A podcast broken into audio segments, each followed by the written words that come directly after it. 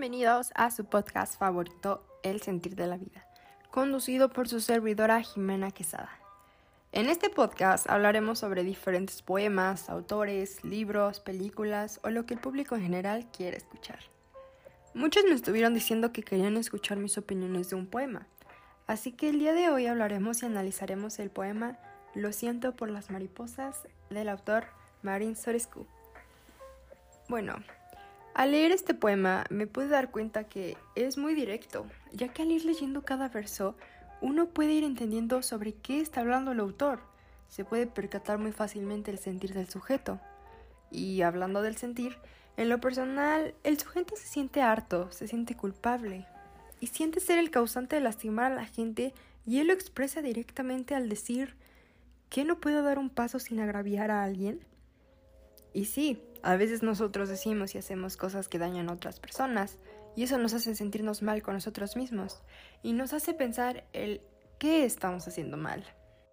Yo encontré un mensaje y es el vivir la vida, ya que no puedes ir dándole el gusto a todas las personas que existen, que tienes a tu alrededor, porque al final de cuentas siempre habrá algo que les molestará, y tú no tendrás el control de eso, pues uno se preocupa por la gente, por sus seres queridos, pero la pregunta es, ¿ellos se preocupan por ti? ¿Acaso ellos saben lo que te lastima a ti? Porque ellos ya te habrán lastimado, pero no lo ven porque solo piensan en ellos y en las personas que los lastiman. Y esas personas solo ven un lado de la historia cuando hay dos, dos personas lastimadas. Yo creo que el poema va dirigido a él mismo, pero siempre habrá una, dos, tres, millones de personas que se sentirán identificadas, que piensan, dicen, no hacen como él. Y tal vez les servirá de apoyo, tal vez será un abrir de ojos al decir, necesito cambiar, o al decir, ok, esta soy yo, no necesito cambiar por nadie.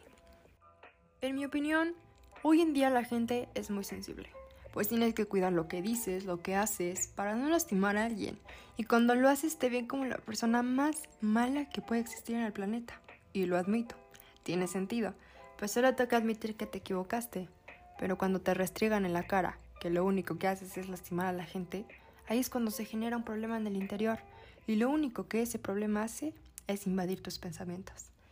Estos problemas los he visto en casos de adolescentes, en parejas, relación madre-hijo y entre otras más. Para concluir, quiero decir que este poema me puso a pensar muchísimo, pues al primer instante que lo leí pude identificarme y saber que hay más personas que les pasa lo mismo que a mí, pero obviamente sabiendo que todos pensamos diferente, todos tenemos una solución distinta a nuestro problema y así poder llevar las riendas. Les recomiendo mucho este poema junto con los otros que se encuentran en el libro Alma para todo servicio y estoy segura que los pondrá a pensar bastante.